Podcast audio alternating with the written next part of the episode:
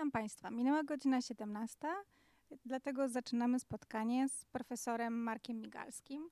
Ja nazywam się Magda Melnyk i reprezentuję redakcję e, Liberté. Dzień dobry Państwu. Spotkaliśmy się, aby rozmawiać o najnowszej książce pana e, profesora Migalskiego, Nieludzki ustrój, która, e, które wydała Biblioteka Liberté i dziś przypada dzień premiery tej książki. E, już dzisiaj będą Państwo mogli nabywać ją na naszym sklepie Liberté, do czego szczególnie zachęcamy. Ja również, ja przyłączam się, przyłączam się do tego apelu ponieważ e, no, z, z panem profesorem znamy się już od dawna. I ustaliliśmy przed spotkaniem, tak. że będziemy sobie mówić per ty. Od wczoraj na Igrzyskach Wolności rozmawiamy praktycznie nieustannie o kryzysie demokracji liberalnej. Sam wydajesz się tym procesem bardzo zaniepokojony, ponieważ w najnowszej książce, w Nieludzkim ustroju, piszesz, że nie chcesz być, pisząc tą książkę, nie chcesz być ich teologiem obserwującym rybki w akwarium. E, sam masz wrażenie, że jesteś w tym e, akwarium zanurzony po same uszy. Czyli e, jak, jak jak widzisz tą sytuację w Polsce? Dlaczego ona tak bardzo cię e, boli? Mm, po pierwsze, bardzo dziękuję za zaproszenie. To jest naprawdę bardzo miłe i za współpracę w wydaniu książki. To już nasza któraś kolejna książka i bardzo sobie chwalę tę współpracę. Rzeczywiście, no, e, jako badacz e, zjawisk społecznych, ja nie mogę udawać, że jestem poza tymi zjawiskami, zwłaszcza, że ten kryzys demokracji liberalnej, o którym, o którym wspomniałaś, no po prostu mnie dotyka na co dzień. To znaczy, moim szefem, czyli ministrem edukacji i, i, i, nauki jest ktoś, kto po prostu nigdy nie powinien zostać, nie wiem, kuratorem e, e, edukacji w, w Nowosądeckim, z całym szacunkiem dla mieszkańców Nowosądecczyzny. E, to, to, to, co widziałem przecież na ulicach ostatnie dni, to w jaki sposób władza reagowała na to, no to pokazuje, że jestem w, w, w tym akwarium nie po uszy, tylko już właściwie po prostu pod czubek głowy. I w jakim sensie ta książka jest próbą odpowiedzi, dlaczego znaleźliśmy się w tym akwarium, dlaczego ta woda nas zalewa, zalewa. Jakie są przyczyny tego? Bo ja użyłem do tego tych narzędzi, którymi zajmuję się w ciągu ostatnich kilku lat, dlatego że no, podtytuł, jeśli można powiedzieć, tego nieludzkiego ustroju, to jest to, jak nauki biologiczne y, tłumaczą ów kryzys demokracji liberalnej, ale też jak, y, jak, jak, jak podpowiadają sposoby jej obrony, o czym, jak rozumiem, jeszcze dzisiaj będziemy rozmawiać. I rzeczywiście ja próbowałem, no bo każdy z politologów ma jakiś własny sposób, czy powinien mieć własny sposób oryginalny wytłumaczenia tego faktu. Natomiast Natomiast ja próbowałem wykorzystać tę wiedzę, którą posiadłem w ciągu ostatnich kilku lat, studiując właśnie prymatologię, neurobiologię, kognitywistykę e, i myślę, że dlatego ta książka i te moje odpowiedzi mogą być warte zainteresowania, ponieważ są inne, odmienne od tych, które słyszymy na co dzień, czy w studiach telewizyjnych od politologów czy socjologów, czy też te, które znajdujemy w jakichś poważniejszych y, książkach, publikacjach naukowych, dlatego że ta perspektywa jednak jest w Polsce y, jakoś unikalna. Na Zachodzie y, politologia, socjologia przepracowały tę rewolucję poznawczą, jeśli tak można powiedzieć, w naukach biologicznych i wykorzystują te narzędzia. Natomiast w Polsce jest jakiś taki poważny opór, żebyśmy się zajmowali tym, jak na nasze wybory polityczne wpływa na nasze geny, nasz mózg, nasza gospodarka hormonalna. A ja próbowałem jakoś to zgłębić. Mam nadzieję, że ta książka jest jakąś oryginalną, no mam nadzieję też, że prawdziwą odpowiedzią na temat przyczyn tego, tego kryzysu demokracji liberalnej, o którym, o którym to kryzysie rozmawiamy tutaj od wczoraj. Generalnie wydaje mi się, że od dłuższego czasu w Twoim dorobku popularno-naukowym e, widać, że starasz się odpowiedzieć na taki temat, e, czy też w jakiś sposób obnażyć narzędzia, jakimi posługują się populiści w, w, w, demontażu demokracji liberalnej. I tak tutaj troszeczkę opowiem w dwóch zdaniach, tak? W, w, drugiej książce, nie będę reklamowała pierwszej książki, którą e, wydaliśmy wspólnie z, z, z Tobą, Liberty wydało z profesorem Migalskim, jest budowanie narodu, czyli mam wrażenie takie u, u Ciebie studium demontażu tego, co uważaliśmy za naturalne czyli e, naród i wszelkie, e, wszelkie symbole, które wiążą się dla nas z tym słowem. Jednym w, w moim odczuciu obnażasz pustkę haseł, które niosą ze sobą nacjonaliści 11 listopada na tych marszach, które nas tak e, bulwersują. kolejnej książce, którą także wydaliśmy wspólnie, Mgła emocje, paradoksy, ukazujesz mm, całą tą przestrzeń emocji, które stoją za naszymi decyzjami politycznymi.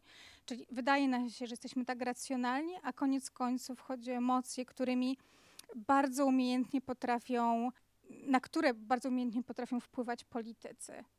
Tak, w dużym uproszczeniu.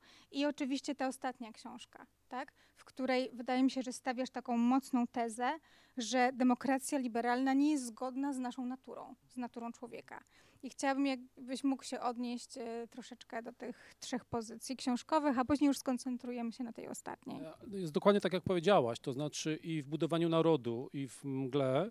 Ja rzeczywiście po pierwsze pokazuję ten prymat emocji nad e, sferą e, czyli coś, co umykało przez długi czas analitykom politycznym, dlatego że odwoływaliśmy się do sfery racjonalności, rozmawialiśmy o faktach, o datach, e, o, o, danych, a dzisiaj już wiemy, że to dla większości wyborców jest po prostu czarna magia. Znaczy oni, mogę powiedzieć w ten sposób, no, ludzkość trwa jako rodzaj od 2,5 miliona lat, od 3 milionów lat, my jako gatunek homo sapiens sapiens od 150 tysięcy lat, a matematyka została wynaleziona 4-5 tysięcy lat temu i ona po prostu przez większość ludzi nie została przyswojona. My w dalszym ciągu mamy, mamy, mamy kłopoty. Mogę, mogę właściwie naszym widzom w tej chwili zaproponować eksperyment, tylko będziesz musiał mi przypomnieć, że pod koniec naszego spotkania y, y, dał rozwiązanie. Otóż, moi drodzy Państwo, no jest taki eksperyment, spróbujcie Państwo zrozumieć, jak bardzo nie rozumiemy matematyki.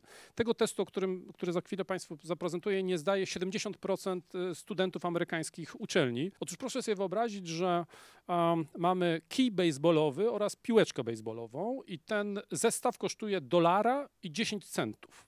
Różnica w cenie między kijem a piłeczką to jest równo dolar. Pytanie jest takie, ile kosztuje piłeczka baseballowa? Jeśli Państwo, proszę się nie wyłączać teraz i nie koncentrować się tylko na tym, ale ja oczywiście jeszcze dzisiaj powiem, to jest tak banalne, a jednocześnie 70% z Państwa nie będzie w stanie odpowiedzieć na pytanie. Powtórzę jeszcze raz. Zadanie matematyczne, zestaw złożony z kija baseballowego oraz piłeczki baseballowej kosztuje dolara i 10 centów. Różnica między, w cenie między kijem baseballowym a piłeczką to jest dokładnie dolar. Pytanie, ile kosztuje piłeczka baseballowa.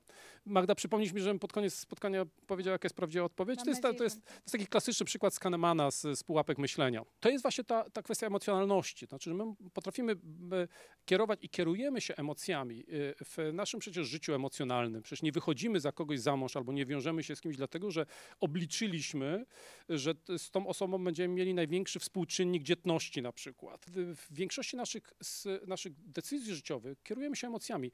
I nie widzę powodów, dla którego decyzje polityczne miałyby zostać wyciągnięte, wyłączone z tego, z tego mechanizmu. I mówiąc szczerze, te, ta, ta rewolucja w naukach biologicznych w ciągu ostatnich 30-40 lat na Zachodzie dokładnie to udowodniła. Znaczy to, to, to przecież nie ja odkrywam, ja tylko to aplikuję do polskiej rzeczywistości politycznej. Ten prymat emocji nad sferą racjonalności. I druga rzecz, na którą zwróciłaś uwagę, to znaczy, że populiści, którzy rzeczywiście są jednym z centrów moich zainteresowań, bo po prostu żyjemy w państwie, w którym oni zwyciężają od, od co najmniej pięciu lat.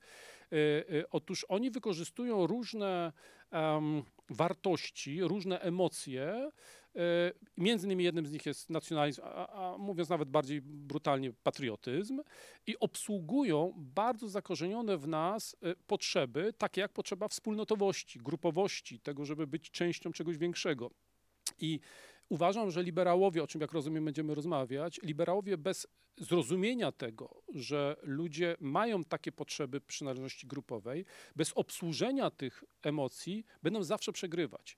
Zawsze będzie ktoś taki jak Kaczyński, Orban, Putin czy Trump, który powie, ja w związku z tym, że jesteście wyizolowani, że liberałowie was y, y, porzucili, zostawili na pastwę losu, kazali samemu wiosłować, to ja was obsłużę wam tę emocję, zdecyduję pewne rzeczy za was, ale wszystkim dam wam poczucie, że jesteście częścią dużej wspólnoty, wielkiego narodu Lechitów, wielkiej Ameryki, która ma znowu być great, wielkiej Wszechrusi, czy nie wiem, Królestwa Węgierskiego bo mówiąc bardzo brutalnie, ludzie tego potrzebują.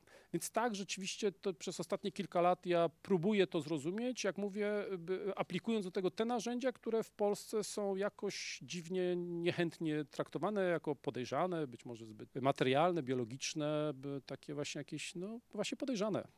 W nieludzkim ustroju, jak zresztą sama sam, tem, raczej sam temat tej książki, tak, sam tytuł wskazuje troszeczkę, że no, w twojej takiej głównej tezie, y, twoja główna teza mówi, że, że, że nie jest to do końca ustrój szyty y, na miarę człowieka, tak? Chciałabym ciebie spytać, y, dlaczego? w takim razie? Jak wygląda ta natura ludzka i dlaczego nie jest kompatybilna z demokracją liberalną? I takie drugie część, druga część mojego pytania, stwierdzasz w pewnym momencie w książce, że demokracja liberalna y, to bardzo krótkotrwały twór. Pewien taki kaprys, tak, który się gdzieś tam wydarzył w historii i być może on odchodzi do lamusa. W jakim sensie Twoje drugie pytanie, albo odpowiedź na Twoje drugie pytanie jest odpowiedzią na Twoje pierwsze pytanie. To znaczy, bo my mamy taką tendencję do myślenia o demokracji w kategoriach setek lat, a nawet tysięcy lat. Mówimy przecież o demokracji antycznej, greckiej, rzymskiej. Mówimy o elementach demokracji na przykład w plemionach słowiańskich czy germańskich. To jest wszystko prawda, tylko że to nie była liberalna demokracja. Y, ja stawiam taką tezę, może dosyć y, radykalną, ale że my liberalnej demokracji, czy w liberalnej demokracji y, duża część ludzkości żyje ostatnie 50 lat. Ja przypomnę, że przed 50 laty w Stanach Zjednoczonych ludność y, afroamerykańska nie miała takich samych praw. Były osobne autobusy, szkoły, była po prostu segregacja rasowa. Po II wojnie światowej y, w, w wielu krajach homoseksualizm nie tylko, że był, y, nie wiem, nie dopuszczano do małżeństw homoseksualnych, ale był, po prostu był karany. Klasyczny przykład Alan Turing, czyli jeden z, z najważniejszych ludzi w rozwoju no, sztucznej inteligencji, robotyki czy robotów, rewolucji informacyjnej. On został, on popełnił samobójstwo, dlatego że to, to jest jeden z, z tych, którzy złamali kod Enigmy. E, on, on po prostu popełnił samobójstwo, dlatego że w latach 40., późnych 40. i chyba początku lat 50. on został po prostu przymusowo skierowany na, na, na leczenie homoseksualizmu i w wyniku tej, tej e, terapii, tutaj oczywiście poważny cudzysłów, no popełnił samobójstwo. A to oznacza wobec tego, że my żyjemy w tym świecie, o którym my mówimy jako liberalnej demokracji, czyli trójpodział władzy, praworządność, prawa kobiet, e, prawa mniejszości seksualnych, religijnych, to to jest ostatnie pół wieku. Pierwsze państwa powstawały mniej więcej 5 tysięcy lat temu, bo one nie mogły powstawać jeszcze przed epoką rolniczą. Epoka rolnicza nastała jakieś 10-12 tysięcy lat temu. Pierwsze organizmy państwowe, jakie my znamy, potrafimy zidentyfikować, to jest 5-6 tysięcy lat temu. A to oznacza wobec tego, że jeśli my mamy okres 5 tysięcy lat e, istnienia państw i ustrojów tym samym, to dopiero ostatnie 50 lat to jest, e, to jest liberalna demokracja. Mówiąc krótko, e, jeśli weźmiemy ten, e, tylko teraz ciekawe, czy ja potrafię liczyć matematycznie, 50 lat z 5 tysięcy będzie chyba jedna setna Mam nadzieję, że teraz widzowie mi zadadzą. Tutaj nas też obsługują, słuchajcie, możecie panowie też 50 lat, ile to jest z 5 tysięcy. Wydaje mi się, że to jest jedna setna, ale, ale obawiam się, żeby to nie była jedna tysięczna. Otóż my tak naprawdę żyjemy tą jedną setną w liberalnej demokracji. I teraz, jak sobie to uświadomimy, to to wtedy zadajemy sobie to pierwsze pytanie, to znaczy, no to jeśli to jest tak, że ta liberalna demokracja tak rzadko się objawiała, tak naprawdę objawiła się w ciągu ostatniego półwiecza, to dlaczego? Ja odpowiadam na to pytanie, dlatego, że była sprzeczna z naturą ludzką. Znaczy, to, co liberalna demokracja zakłada albo wymaga od ludzi, jest sprzeczne z tą naturą ludzką, jaką obnażyły Y, nauki biologiczne w ciągu ostatnich kilkudziesięciu lat. Ja tu mam na myśli przede wszystkim ta kwestia, o której mówiliśmy, to znaczy, że liberalna demokracja wymaga namysłu i racjonalności, a o tym rozmawialiśmy, że my jesteśmy emocjonalni. Liberalna demokracja zakłada umiłowanie wolności indywidualizmu. A ja próbuję udowodnić, że, że nauki biologiczne pokazują nas jako przede wszystkim miłośników grupy. Grupolubności jest takie pojęcie Haidta e, z twórcy prawego umysłu. Liberalna demokracja zakłada nasze umiłowanie, czy nawet takie rozmiłowanie się w, w, w inności, w rozmaitości, w tolerancji. Nasza natura, taką jaką pokazały ją e, badania czy nauki biologiczne, mówi raczej, że my jesteśmy wrodzy e, inności, odmienności, obcemu, dlatego że to po prostu ewolucyjnie, możemy o tym porozmawiać chwilę, ewolucyjnie się opłacało przez tysiące, a nawet miliony lat podejrzliwość wobec obcego, wobec czegoś innego, odmiennego była absolutnie uzasadniona biologicznie. I to, to wszystko pokazuje, że to, na czym e, oparta jest liberalna demokracja, w jakimś sensie zaprzecza temu, w jaki sposób ludzkość od 2,5 miliona lat funkcjonowała i działała. Y, Jeśli do tego jeszcze weźmiemy nasze przedludzką historię, bo przecież my, my, my mamy swoich przodków, ostatni nasz wspólny przodek z, z szympansami to jakieś 6 milionów lat temu, to, to zobaczymy, jak bardzo te wymagania liberalnej demokracji, to żebyśmy się uśmiechali do obcego, żebyśmy widzieli w, w inaczej myślącym, inaczej wyglądającym, inaczej mówiącym kogoś, kogo witamy z radością, żebyśmy się rozmiłowywali w naszym indywidualizmie i, i, i- i, takiej, takiej indywidualnej wolności i żebyśmy wreszcie myśleli racjonalnie na danych, y, p- na datach, na faktach, to to wszystko po prostu stoi w, poważnej, w poważnej sprzeczności z tym, kim naprawdę jesteśmy, czyli i tu użyłem tego ryzykownego oczywiście terminu jak natura ludzka, no bo wiadomo, że to jest bardzo filozoficzny spór, ja jestem tylko skromnym politologiem, ale no musiałem wejść też w tę, w tę sferę, to znaczy odpowiedzieć na, na pytanie, co jest naturą ludzką, no i ja tutaj założyłem właśnie, że naturą ludzką jest to, co ukazały nam badania biologiczne ostatnich kilkudziesięciu lat. Ta rewolucja w, w posługiwaniu się, nie wiem, funkcjonalnym rezonansem magnetycznym, rewolucja genetyczna, rewolucja właśnie i w biologii, i w chemii, w neurobiologii, w memetyce. To przecież są wszystko rzeczy, które my odkrywamy w ciągu ostatnich kilkudziesięciu lat, a które w zupełnie innym świetle pokazują nam człowieka. To wszystko mnie bardzo smuci, e, ponieważ e, wydawało mi się, że demokracja liberalna to taki proces, który dopiero się rozkręca i nabiera pary. E, To znaczy, tak jak, tak jak mówiłeś, że o demokracji liberalnej e, zgodnie z definicją, którą widzimy dzisiaj jako współcześni obywatele, no możemy mówić od ostatnich 50 lat. Ja to widzę troszeczkę jako proces, który cały czas się dokonuje, prawda? E, W pewnym momencie, w latach, nie wiem, dajmy na to 20. XIX wie, XX wieku, e, dołączyły kobiety, Kobiety, tak, tak. jako obywatele. Później, no dajmy na to, zależy od jakiego państwa, tak, no ale w Stanach latach 50. e, osoby czarne i, i, i tak dalej, i tak dalej. Więc pewien proces, który dokonuje się i nigdy nie jest zamknięty, tak. Dzisiaj mamy debatę na temat pełni praw dla osób heteronormatywnych, dla e, praw zwierząt, dla poszanowania środowiska naturalnego. Czyli te wszystkie punkty, które jeszcze musimy jakby dołączyć do, do naszego prawa, aby ta demokracja liberalna w naszym odczuciu współczesnego obywatela została, e, była pełna. E, W Polsce szczególnie ta debata odrodziła się dziś, obecnie, tak?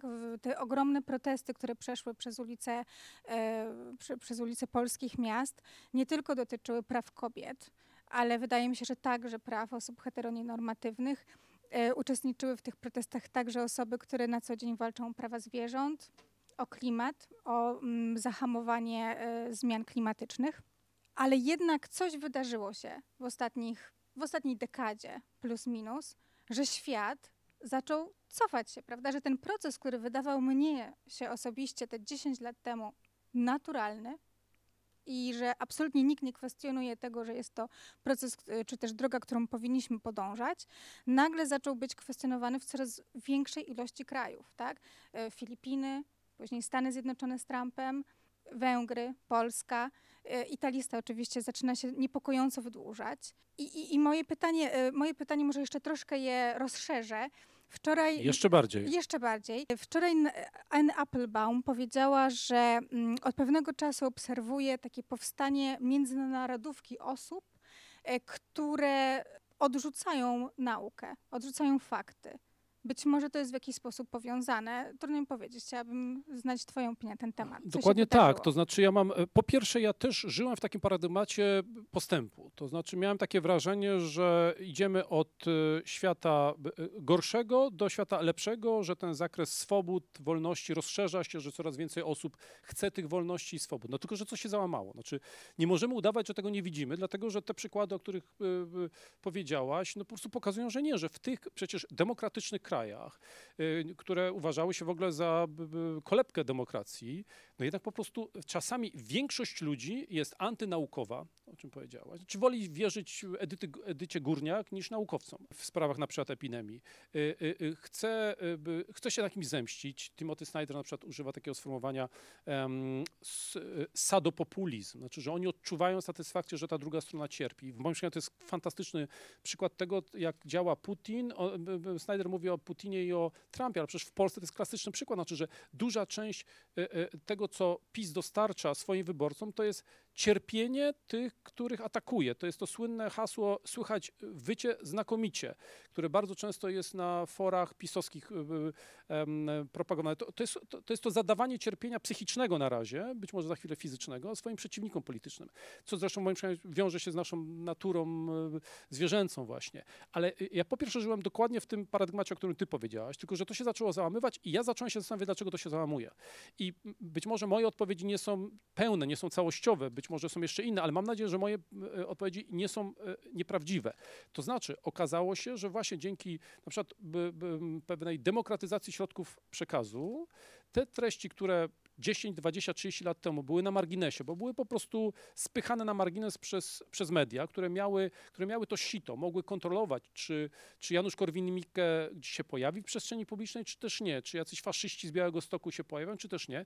Otóż ta rewolucja też w komunikacji spowodowała, że dzisiaj nie ma żadnych problemów. Co prawda Janusz Korwin-Mikke został wczoraj czy przedwczoraj zablokowany przez Facebooka, więc y, y, widać, że liberałowie jednak zrozumieli, że nie mogą produkować sznurka, na których się chce i- ich powiesić, ale e, to jest tak, że dzisiaj się to wszystko zdemokratyzowało, to znaczy pomiędzy Edyta Górniak ma takie same dzisiaj prawo do głoszenia swoich głupot na temat koronawirusa, jak najwybitniejsi immunolodzy czy wirusolodzy, e, a e, wyborcy decydują, co jest prawdą, co nie jest prawdą. Kiedyś po prostu te głupoty nie przebiłyby się przez sito mainstreamowych mediów. To miało oczywiście swoje złe strony, dlatego że to ograniczało debatę. To przecież no, trzeba to być też szczerym, znaczy mówić o tym, że pewna część e, poglądów była niedopuszczana, dlatego że po prostu tak, tak, taka była umowa na przykład między, nie wiem, szefami głównych e, gazet czy stacji telewizyjnych. To się zmieniło, ale no, płacimy za to cenę. To znaczy, że dzisiaj to jest tak, że każdy może głosić swoją głupotę, może założyć kanał e, na, na YouTubie, głosić by absurdalne tezy, mieć swoich profesorów, którzy tam przyjdą i potwierdzą to swoim tak zwanym autorytetem e, i ludzie się gubią, dlatego że my nie mamy zdolności do rozpoznawania od razu prawdy. Dla naszego mózgu fałsz i prawda e, w przestrzeni wirtualnej jest mniej więcej tak samo wartościowe, a specjaliści od social mediów mówią o tym, że fake newsy i nieprawdziwe informacje rozprzestrzeniają się tam chyba 7 czy 8 razy y, y, bardziej niż, niż prawda. Y, My mamy problemy z, z, rozróżnianiem tego, co jest prawdą, co nie jest, co nie jest prawdą, chociażby dlatego, że po prostu bardzo się śpieszymy, że to nam gdzieś przelatuje przez, przez oczy. I to stawia przed nami te pytania, o których, które, które były zawarte w twoim, w twoim pytaniu. To znaczy, że tak, to się załamuje, w moim przekonaniu załamuje się dlatego, że te, ta współczesna, um, współczesna technologia i po prostu współczesny świat pozwala być nam takimi, jakimi byliśmy przez miliony lat. Że skończył się ten, e, ten konsens liberalny, który kształtował rzeczywistość polityczną po II wojnie światowej, wtedy, kiedy była jeszcze trauma II wojny światowej, kiedy, kiedy ludzie sobie zdawali sprawę, co, co może spotkać nas w momencie, w którym pozwolimy pohasać naszej naturze, to wspomnienie odchodzi. Dzisiejsza młodzież kompletnie nie, nie, nie rozumie, co to jest wojna. Dla niej to jest fantastyczna przygoda prawdopodobnie, gdzie będzie można rzucać kamieniami w przeciwnika i, i, a później się sfotografować na, i wrzucić coś na Insta. I, I myślę, że to jest między innymi powód, dla którego e, e, widzimy, widzimy ten, te, te, tę falę załamania. Ja oczywiście nie jestem w stanie, bo do tego trochę zmierzało twoje pytanie, czy, czy to tak pójdzie dalej, czy też nie. Ja jestem, ja jestem, ja nie jestem deterministą historycznym. Znaczy, ani nie uważałem, że musiało się dziać tak, jak się działo, czyli y, że zmierzaliśmy w większości świata do końca historii, mówiąc fukuyamistowsko, i do rozprzestrzeniania się liberalnej demokracji, bo nie, nie ma takich mechanizmów i nie ma takich, takiej konieczności dziejowej. I nie uważam też, żeby by- była konieczność dziejowa, że za 20 lat po prostu popadniemy w jakiś neotrybalizm całkowicie i po prostu znajdziemy się w faszystowskich czy w nazistowskich Niemczech. I co więcej, pod koniec książki jest taki rozdział, który ja nazwałem Remedia, gdzie ja mówię o tym, jak liberałowie mogą się bronić. Znaczy, że bo nawiązujemy do twojego pierwszego pytania, czy ja jestem w tym akwarium i ja nie chcę w nim być za, e, e, zanurzony, nie chcę się w nim utopić. E, Dlatego y, po, te- ta- ten smutek, który ty wyraziłaś na początku tego, tej części naszej rozmowy, jest oczywiście uzasadniony, ale on, on, on nie musi się zakończyć tym, że my się musimy poddać i powiedzieć, no jeśli to jest natura ludzka, no to, to nie możemy nic w tej sprawie zrobić. Ja używam tam takiego sformułowania, że, że fizycznie podobno bąk nie może latać, znaczy, bo, bo tam jest za mała powierzchnia skrzydeł do ciężaru, ale lata. I liberalna demokracja też teoretycznie jest sprzeczna z naturą ludzką, jest tym nieludzkim ustrojem, ale jednak funkcjonowała przez 50 lat na dużej części globu e, ziemskiego. Wobec tego to nie jest tak, że jesteśmy na coś skazani. To, czy będziemy w przyszłości żyli w liberalnej demokracji, czy też nie, jest po prostu uzależnione od nas, od ludzi. Znaczy, jeśli pozwolimy tym populistom hasać na naszej wolności, na naszej naturze, to tak, to przegramy, to obudzimy się za 20 lat po prostu w jakimś takim dobrze urządzonym, dobrze urządzonej trzeciej Rzeszy, ale, ale może też być tak, że my ich, ich metodami trochę, wykorzystując narzędzia, które ja podpowiadam, czyli nauki biologiczne, obronimy liberalną demokrację. Wczoraj Timothy Galton Ash powiedział, że liberałowie przegrywają dziś, ponieważ za, zaniedbali temat budowania wspólnoty.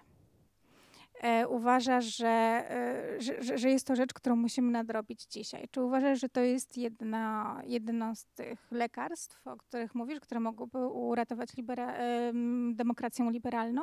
Absolutnie tak. Zresztą wspomniałem troszeczkę, e, odpowiadając na twoje przed, przedostatnie pytanie.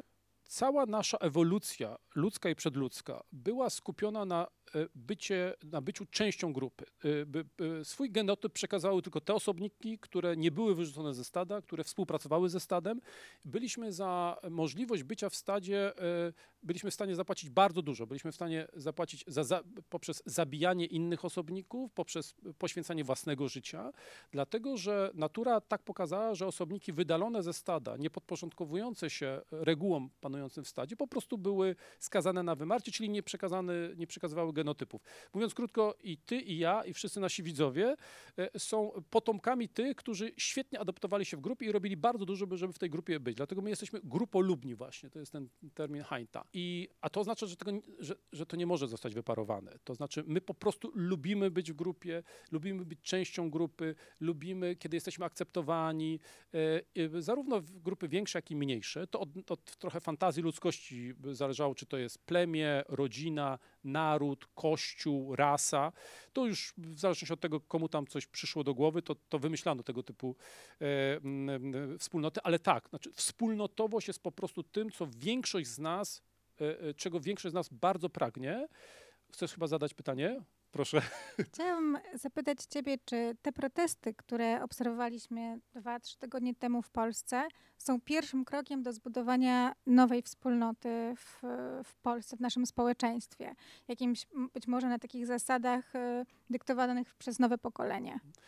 Nie jestem w stanie oczywiście odpowiedzieć na to pytanie, y, natomiast ja miałem poczucie, że to jest jakoś formacyjne. Znaczy, że dla, nie dla mnie, bo ja jestem na to za stary, ale dla dużej części uczestników, a zwłaszcza uczestniczek tych protestów, to było formacyjne. Znaczy, to po prostu to pokazało, że, że tych ludzi jest dużo, że myślą tak samo i że dobrze jest poczuć się, policzyć się, jest takie, takie y, sformułowanie, policzyć się, a to oznacza wobec tego, że to mógł być początek czegoś. Ja nie wiem, czy to jest początek wielkiego ruchu, czy to jest początek rewolucji, czy to jest początek końca rządów populistów w Polsce. Naprawdę nie jestem w stanie powiedzieć, ale to było coś. Ja od paru miesięcy przestałem komentować politykę, ponieważ uważałem, że po prostu polityka na trzy lata się w ogóle zapakowała i wyjechała z Polski. Będziemy świadkami jakiejś walki natolińczyków z Puławianami w ramach PZPR-u, a się nagle okazało, że po prostu przed tymi kilkoma tygodniami polityka wyszła na ulicę. Ja nagle ze zdziwieniem zobaczyłem, mówię, kurczę, to, to jednak jest coś. Znaczy te, I ta wspólnotowość tam była. Co zresztą ciekawe, że organizatorki tego, tych marszów rozumiały, że ludzie potrzebują wspólnoty, że to nie ma być indywidualny protest, tylko że ludzie chcą się spotkać, chcą być ze sobą. I, i, i to, jest, to, jest, to jest droga, którą liberałowie powinny podążać, podążać. Oni powinni zrozumieć, że ludzie nie chcą, żeby im powiedziano, radźcie sobie, wybierajcie indywidualne kariery, tylko bądźmy częścią grupy. To może być częścia, y, to może być grupa liberalna. Y, y, Ja uważam zresztą, że, że patriotyzmu czy y, y, nie wolno oddawać populistom. To znaczy to uczucie, które dzisiaj jest najpoważniejszą identyfikacją grupową na świecie. Tak to się ukształtowało w ciągu ostatnich 200 lat. Książka, którą nie wymieniłaś, czyli Naród urojony, też wydany u was, był przecież o tym. Ale już Cię wyprzedał, więc już E, nie chciałam tak, tutaj nie, nie chciałaś reklamować, smaku. tak. E, Więc, więc on był o tym. To znaczy, że dzisiaj to jest najpopularniejsza identyfikacja. Ludzie są od początku uczeni tego, y, że są przede wszystkim członkami pewnych nacji, narodów. I przecież nie ma nic złego, gdybyśmy przejęli te metody tej edukacji, tego wbijania ludziom do głowy albo przynależności religijnej poprzez y, szkoły, y, poprzez obecność religii w szkołach, albo edukacji narodowej poprzez kształcenie od pierwszego dnia w szkole na, na Polaków, żebyśmy w ten sposób edukacją e, kształcili ludzi na członków wspólnoty liberalnej wspólnoty wolnościowej. Więc tak, oczywiście te identyfikacje są istotne. Czy te protesty na ulicach były początkiem tego, tego nie wiem. E, Maria Peszek wczoraj powiedziała, że bardzo ją te protesty ucieszyły, ponieważ po raz pierwszy odrzucony został ten patriotyzm oznaczający cierpienie na rzecz takiej e, inteligentnej ironii, jakiejś takiej, e, ale z bardzo pozytywnym e, przekazem.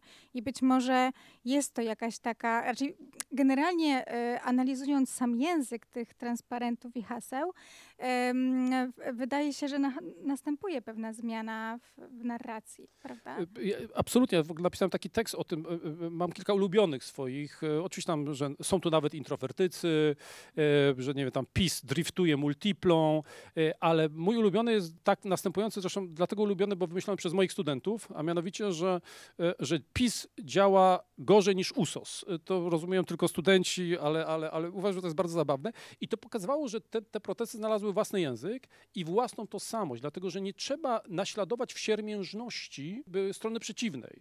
Ja zresztą uważałem, że w pewnym momencie już te hasła precz z kaczorem, dyktatorem, że to po prostu nie działa. Natomiast tu ci ludzie znaleźli własną drogę, własny język do, do reprezentacji, do ekspresji i do budowania wspólnoty. To była inaczej zbudowana wspólnota. Także oczywiście ja nie jestem specjalistą od, nie wiem, marketingu, ale, y, ale tak, oczywiście, że, że, że ja widziałem tę, tę, y, tę spontaniczność. Zresztą to jest dlatego zła informacja dla władzy, dlatego że to nie były grupy, nie wiem, związkowców czy działaczy partyjnych zwiezionych autobusami z, z wręczonymi im plakatami, tylko to po prostu był spontaniczny protest i, i, i, i- też proszę zwrócić uwagę na to, że emocjonalny, to znaczy to jest to, od czego zaczęliśmy naszą rozmowę.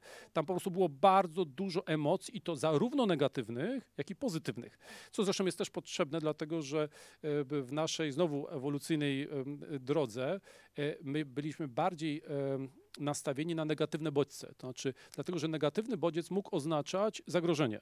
Dlatego też e, my w oglądzie rzeczywistości jesteśmy bardziej e, nastawieni na negatywne informacje, szybciej je wychwytujemy, dlatego że one po prostu też ratowały naszym przodkom życie.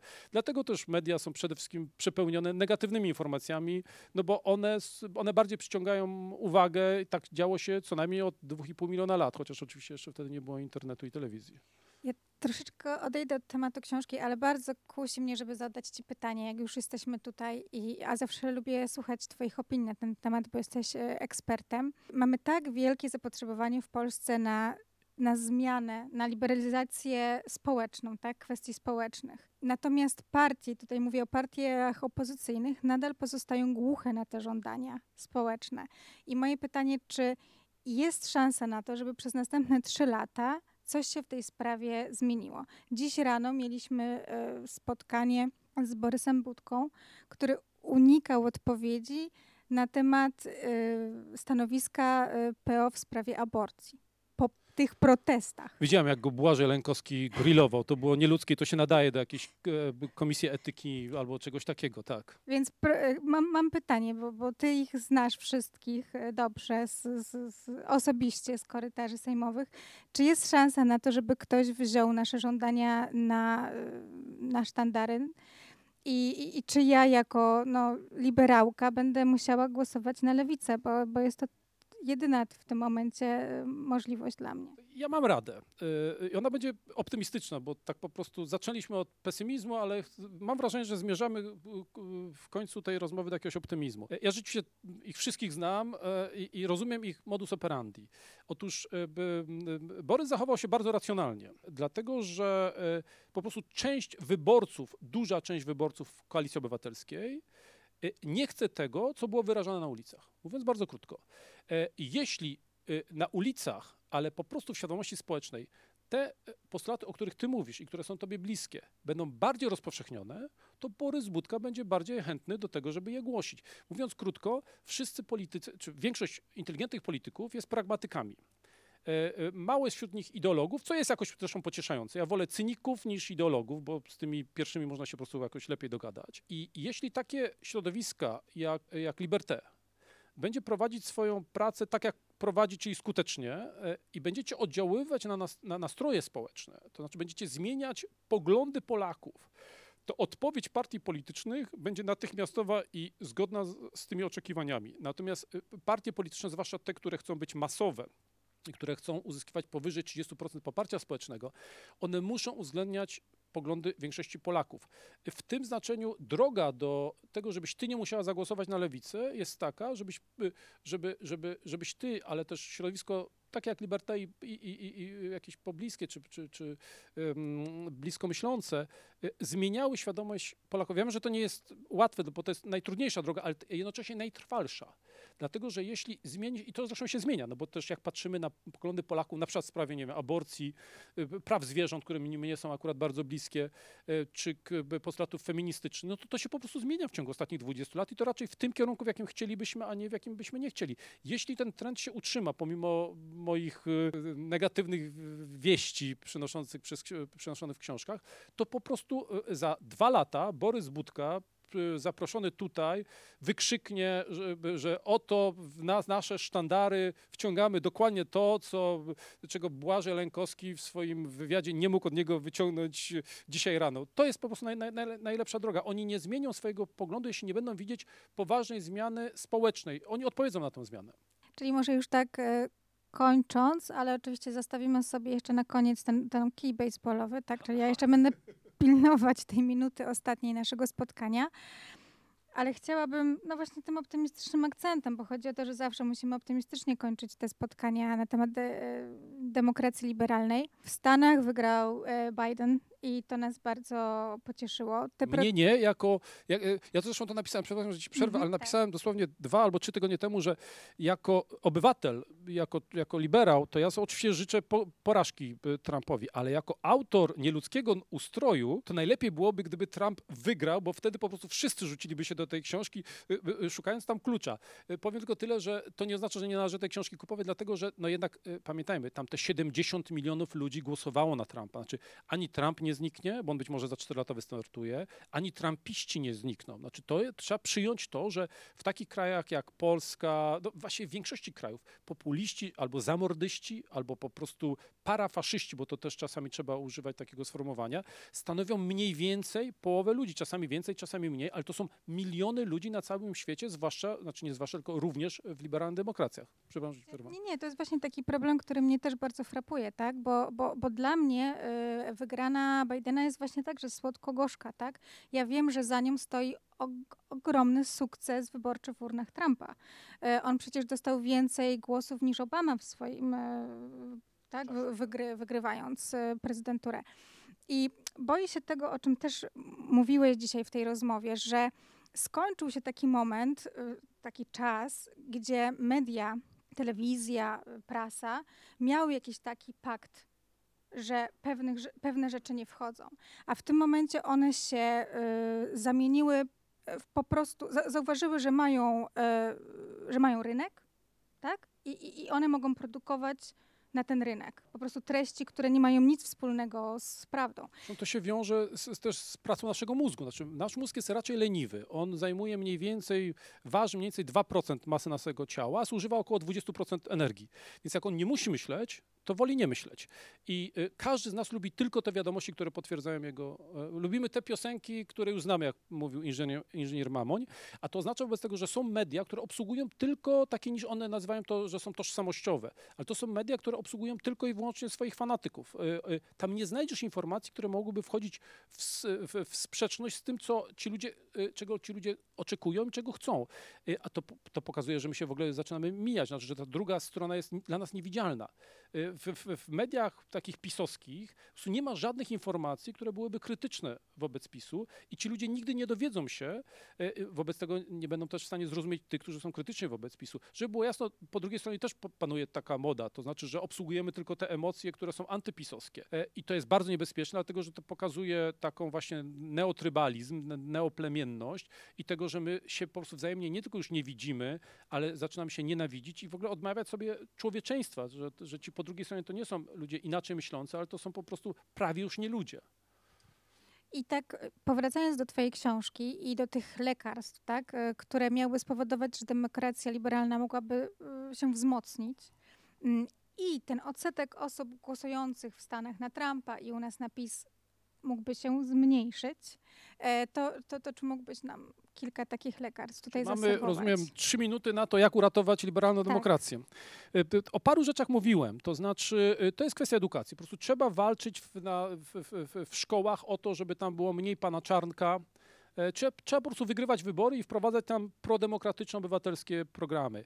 E, Druga rzecz to jest kwestia kultury. Znaczy tego, e, na szczęście jest tak, że w, wśród twórców, w, u ludzi kultury, te poglądy liberalno-demokratyczne są przeważające. Tak samo na przykład też jak w, w, nie wiem, na uniwersytetach, wśród, wśród pracowników uniwersytetów. To są takie enklawy, z których warto prowadzić kontratak wobec tego zamordyzmu i populizmu, z którym mamy do, do czynienia. Ja proponuję, nie wiem czy o tym mówić, bo to jest najbardziej kontrowersyjna część chyba tych remediów, ale, ale powiem. My powinniśmy jako liberalni demokraci się rozmnażać. Znaczy powinniśmy płodzić małych, liberalnych demokratków, dlatego że, i teraz już na poważnie, jest tak, że to jest na całym świecie i zbadałem i w, w książce po prostu są na to dowody. Więcej dzieci na całym świecie, również w Polsce. y, Otóż większa dzietność jest w rodzinach y, o niższym statusie materialnym i o niższym statusie wykształcenia. Mówiąc krótko, ludzie, którzy mają gorsze wykształcenie, czy niższe wykształcenie oraz niższe dochody, mają więcej dzieci. Czy to jest groźne? Y, To jest tylko groźne w jednym aspekcie, mianowicie też wiemy skądinąd, z badań socjologicznych i politologicznych, że ludzie o niższym wykształceniu i o niższych dochodach mają bardziej autorytarne poglądy. Są mniej demokratyczni w swoich poglądach. A to oznacza, i to jest ten wniosek, znaczy, że w- coraz więcej dzieci wychowuje się w środowisku, w którym panują memy antydemokratyczne.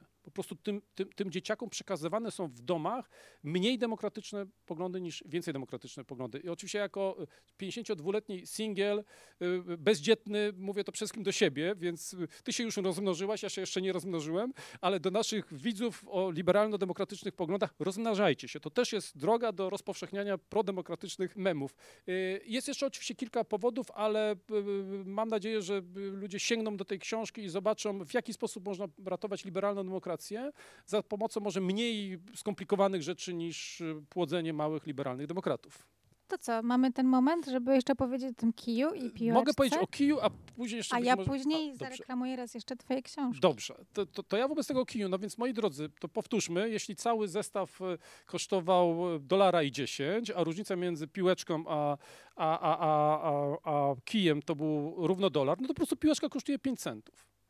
To jest, to jest absolutnie banalne. Znaczy po prostu, no bo jeśli piłeczka kosztuje 5 centów, no to dolar musi kosztować, e, e, przepraszam, to znaczy, że e, kij musi kosztować dolara i 5 centów, wobec tego cały zestaw kosztuje dolara i 10 centów, co jest banalne, jak się usłyszy, ale wierzcie mi, nie wiem, czy ktoś tam, może jak będziemy mieli odsłuchy, to zobaczymy, czy ktoś, jaki był procent tych, którzy to zgadli. A naprawdę to jest po prostu, jak ja to zadaję studentom, to, to, to u mnie na zajęciach też 70% studentów nie jest w stanie w ciągu 5 minut tego rozwiązać. Chociaż jak się to usłyszy, no to to już jest absolutnie banalne. To pokazuje, że my po prostu z matematyką mamy problem. E, e, Polityk zaczynający debatę z populistą, e, cytując dane, fakty, już przegrywa. Znaczy, ja, ja daję taki przykład, że jeśli powiemy ludziom, że na telewizję, na tą szczujnię publiczną poszło 2 miliardy złotych, to dla większości ludzi nie oznacza to, to, to oznacza mniej więcej tyle, co 2 miliony. Jak im się to dopiero przetłumaczy, że za te 2 miliardy można było kupić 10 tysięcy respiratorów, które ratowałyby życie ludzkie, to dopiero wtedy ludzie to rozumieją. To też jest, e, a propos, to też jest e, ten sposób dla liberałów. To znaczy trzeba mówić e, tak, żeby ludzie rozumieli. Trzeba odwoływać się do emocji. Trzeba wykorzystywać te narzędzia, którymi posługują się populiści do tego, żeby odbierać nam wolność, do tego, żeby ko- korzystając z tych narzędzi dawać ludziom wolność. No nic, w takim razie wydaje mi się, że nasze spotkanie niestety dobiega już końca. Yy, chyba rozpracowaliśmy już, jak, jak uratować demokrację liberalną i możemy spokojnie zakończyć to spotkanie. Ja tylko przypomnę, że w sklepie Liberté czeka na Państwa najnowsza książka profesora Marka Migalskiego e, Nieludzki ustrój, ale także e, wcześniejsze jego książki, czyli Budowanie narodu, Mgła, emocje i paradoksy. I, o I zachęcam do zakupu wszystkich tych trzech pozycji książkowych. My już dziękujemy za Bardzo Państwa Państwu uwagę. dziękuję, bardzo dziękuję Tobie, bardzo dziękuję Państwu za uwagę i za udział. Mam nadzieję, że było to jakoś pożyteczne. A teraz idźcie i rozmnażajcie się. Dziękujemy.